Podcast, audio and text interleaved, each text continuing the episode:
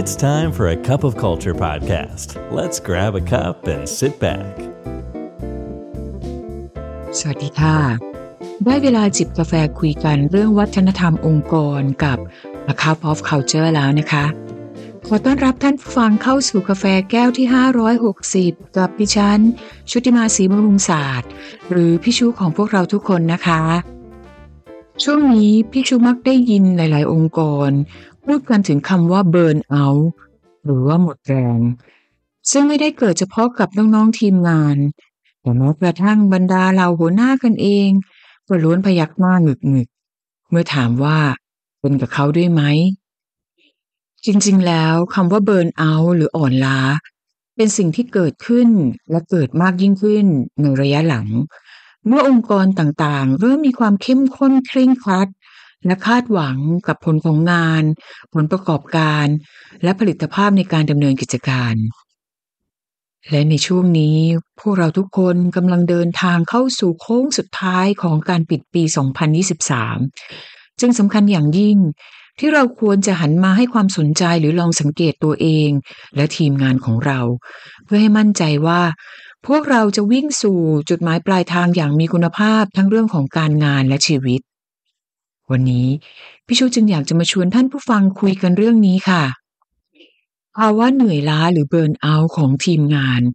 มีผลกระทบที่สำคัญมากๆสำหรับพวกเราในฐานะของหัวหน้างานในทุกวันนี้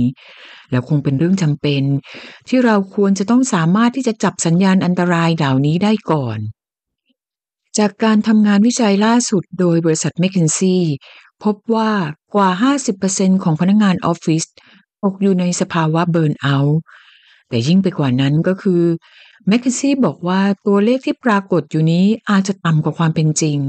เพราะในสภาพแวดล้อมที่เป็นจริง พนักงานที่อยู่ในสถานการณ์แบบนี้คงไม่อยู่ในสภาพหรืออยู่ในสภาวะจิตใจที่ตอบแบบสอบถามใด ๆ และตัวเลขที่ทำให้พวกเราคงจะต้องให้ความสำคัญหรือสนใจมากไปกว่านี้ก็คือ 40%ของพนักงานที่ตอบแบบสอบถาม ลาออกจากงานด้วยเหตุผลนี้ และ28%บอกว่า พร้อมจะออกจากงาน แม้ว่าจะยังไม่มีงานรออยู่เลย สภาวะเบิร์นเอาท์ยังมีการถกเถียงกันอยู่ในทางการแพทย์ ว่าควรจะถูกจัดอยู่ในหมวดของโรคหรือไม่แต่ไม่ว่าจะอย่างไร ภาวะเบิร์นเอาท์กลายเป็นสิ่งที่มีผลกระทบ และทำให้ชีวิตของคนเราเกิดการเปลี่ยนแปลง ทั้งต่อตัวเอง สังคมรอบข้าง ซึ่งเป็นสิ่งที่เราควรจะต้องให้ความสำคัญค่ะ สาเหตุของภาวะเบิร์นเอาท์มีมากมายทั้งจากงานและชีวิต ไม่ว่าจะเป็น การทำงานในชั่วโมงที่ยาวนานเกินไปรวมทั้งการทำงานนอกเวลา ความคาดหวังที่สร้างภาวะความกดดัน ความรู้สึกว่าทำงานมากไปหรือไม่ได้รับการชื่นชม การขาดการสื่อสารและสนับสนุนที่ดีจากหัวหน้าและเพื่อนร่วมงาน ความรู้สึก ว่าขาดความยุติธรรมในที่ทำงาน ความขัดแย้งระหว่างทีมงาน หรือแรงกดดันจากภายนอก เช่น ภาระทางครอบครัว ภาระทางการเงิน สถานการณ์ที่เข้ามาเกี่ยวข้องในส่วนของชีวิตส่วนตัว และสัญญาณอะไรบ้าง จะบอกว่ามันมีอาการของการเบิร์นเอาท์เกิดขึ้นกับทีมงาน หลักๆแล้ว อาการเบิร์นเอาท์น่าจะมีอยู่สามเรื่อง ประกอบด้วยอาการทางกายภาพอาการทางจิตใจ และอาการทางอารมณ์ แล้วสัญญาณอันตรายอะไรบ้างล่ะคะที่เราควรจะจับสังเกตได้ ลองมาดูกันค่ะ สัญญาณแรกน่าจะสังเกตได้จากความเหนื่อยล้าค่ะสัญญาณนี้เป็นสัญญาณทางกายภาพ แสดงออกจากทางพฤติกรรม เช่น ขาดความมุ่งมั่น ขาดพลังงานในการทำงานแม้แต่งานง่ายๆง่วงงุนตลอดเวลา กลายเป็นว่ากลับนอนไม่หลับ และส่งผลต่ออาการทางกายอื่น ๆ ไม่ว่าจะเป็นอาการปวดหัว เมื่อยเนื้อเมื่อยตัวคลื่นไส้ และทำให้เกิดอาการไม่สบาย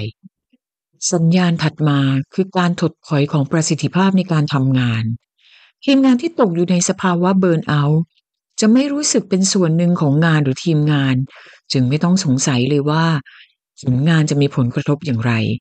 สังเกตได้ว่าจะมีพฤติกรรมที่ขาดความคิดสร้างสรรค์ ขาดความเอาใจใส่ในงาน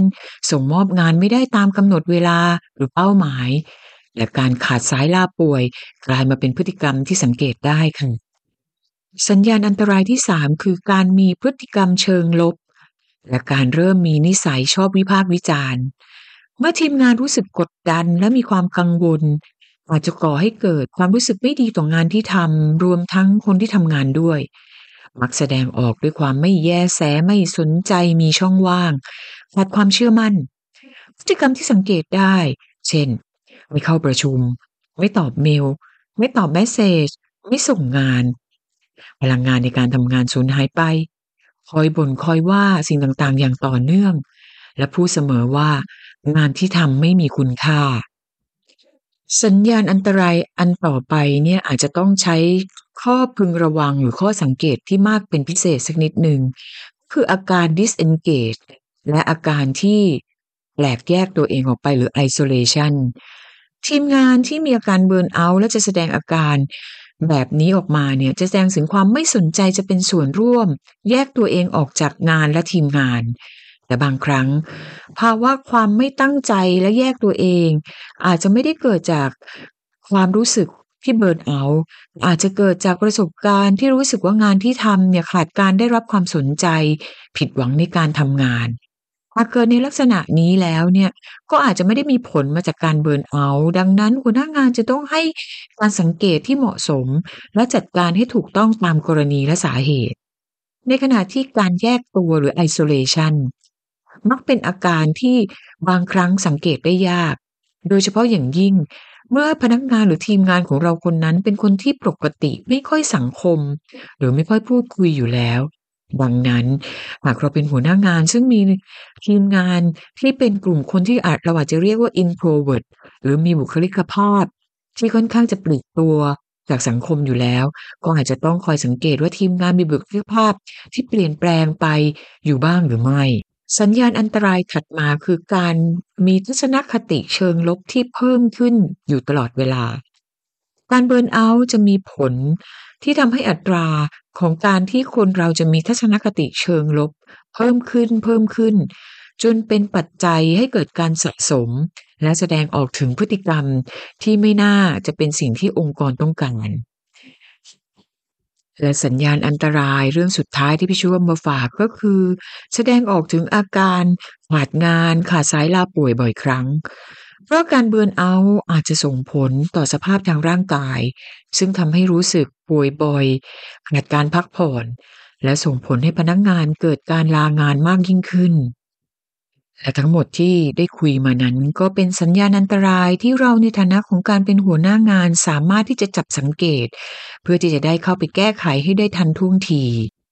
คราวนี้เราลองมาดูกันนะคะ ว่าเราจะสามารถช่วยทีมงานของเราในการแก้ไขปัญหาเบิร์นเอาท์ได้อย่างไรบ้าง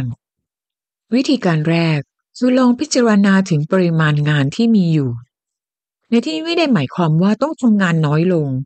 แต่ภาวะเบิร์นเอาท์ ในบางครั้ง อาจจะเกิดจากการที่ทีมงานรู้สึกว่างานที่ทำขาดคุณค่า หรือทำไปโดยไม่รู้จุดหมาย ดังนั้น สิ่งที่หัวหน้างานชวนจะทำก็คือทำการสื่อสารอย่างสม่ำเสมอถึงเป้าหมาย และทำงานร่วมกันในการปรับแผนงานให้เหมาะสม ใส่ใจในเรื่องของการกำหนดตารางเวลางาน การประชุม โดยเฉพาะอย่างยิ่งการประชุมที่มีความกดดันสูง ใจเรื่องการเดินทาง และส่งเสริมให้เกิดสิ่งที่เรียกว่า quiet time หรือ focus time เพื่อให้ทีมงานได้มีเวลาเป็นของตัวเองในการทำงานแล้วทบทวนงาน หรือเรียนรู้สิ่งใหม่ๆ สร้างความมีส่วนร่วมในการทำงานในการพูดคุยเรื่องงาน เพื่อให้ทีมงานรู้สึกถึงคุณค่าของงานที่ตัวเองทำกำหนดความสำคัญก่อนหลังของภาระหน้าที่ เพื่อให้ทีมงานสามารถที่จะโฟกัสได้ มีการให้มุมมอง ให้รางวัล ชื่นชม และมีการขอมุมมองและความเห็นจากทีมงานในเวลาเดียวกัน วิธีที่สองคือส่งเสริมและสร้างให้มีสภาวะแวดล้อมในการทำงานที่มีส่วนร่วมกันของทีมงาน เวลาที่ทีมงานเกิดภาวะเบิร์นเอาท์มักจะมี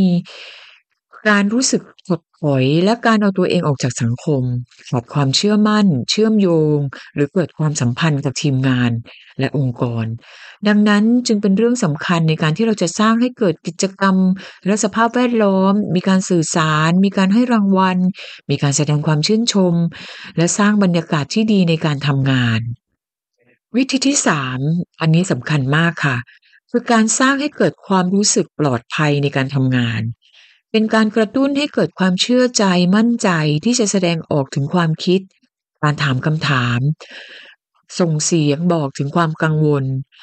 การมีภาวะเบิร์นเอาท์โดยเฉพาะอย่างยิ่งเมื่อเป็นปัญหาที่เกิดขึ้นจากภาวะจิตใจหรืออารมณ์บ่อยครั้งก็เป็นเรื่องยากที่ทีมงานจะเปิดเผยหรือบอกกล่าว ด้วยความหวาดกลัวว่าจะกระทบกับงานของตนเองรวมทั้งความเชื่อถือจากเพื่อนและหัวหน้า ดังนั้นการเปิดโอกาสให้ทีมงานได้พูดคุยกันอย่างสม่ำเสมอก็จะเป็นเรื่องดี และทำให้เกิดความสบายใจในการที่จะแบ่งปันปัญหาที่ตัวเองมีอยู่ วิธีต่อมาน่าจะเป็นเรื่องที่อยู่ในสภาพปัจจุบันของพวกเรานะคะ ก็คือการสร้างสภาพแวดล้อมการทำงานที่มีความยืดหยุ่น เรื่องนี้เป็นเรื่องที่องค์กรต้องหันมาให้ความสำคัญในยุคปัจจุบัน ที่เรื่องของการทำงานแบบไฮบริด เข้ามาเป็นบริบทปกติของการทำงาน แม้ว่าอาจจะไม่ใช่สิ่งที่จะสามารถเกิดขึ้นได้กับทุกตำแหน่งงานเมื่อการทำงานแบบโมบายจะต้องเกิดขึ้น ในสภาพแวดล้อมภายในองค์กรหรือทีมงานของเรา ก็ควรจะดำเนินการให้เหมาะสม ทั้งกับทีมงานและกับต่อทางธุรกิจ ให้ความกระจ่างให้ความเข้าใจว่าทำไมจึงจะต้องทำงานในรูปแบบของการที่มาทำงานในออฟฟิศหรือในรูปแบบของการทำงานแบบไฮบริด พื่อให้พนักงานไม่เกิดความกังวล และวิธีสุดท้ายเป็นวิธีง่ายๆ ซึ่งบางครั้งพวกเราอาจจะมองข้าม ก็คือการส่งเสริมให้มีการพักเบรกระหว่างการทำงาน หัวหน้าทีมควรส่งเสริมให้พนักงานในทีมได้มีเวลาเบรก หรือใช้เวลาในการพัก โดยเฉพาะอย่างยิ่งเมื่อเพิ่งผ่านภาวะของการทำงานที่เคร่งเครียด การพักในระหว่างทำงาน หลังจากการประชุม หรือลองปรับรูปแบบการประชุม แบบการนั่งเป็นการยืน เพื่อให้ประชุมสั้นลง รวมทั้งการสนับสนุนเรื่องของเวลเนส เพื่อให้พนักงานได้นำมาช่วยในการผ่อนคลาย และลดภาวะการเบิร์นเอาท์ และทั้งหมดก็เป็นวิธีง่ายๆนะคะ ที่พวกเราน่าจะสามารถนำมาประยุกต์ใช้ในการทำงาน และในการช่วยที่จะ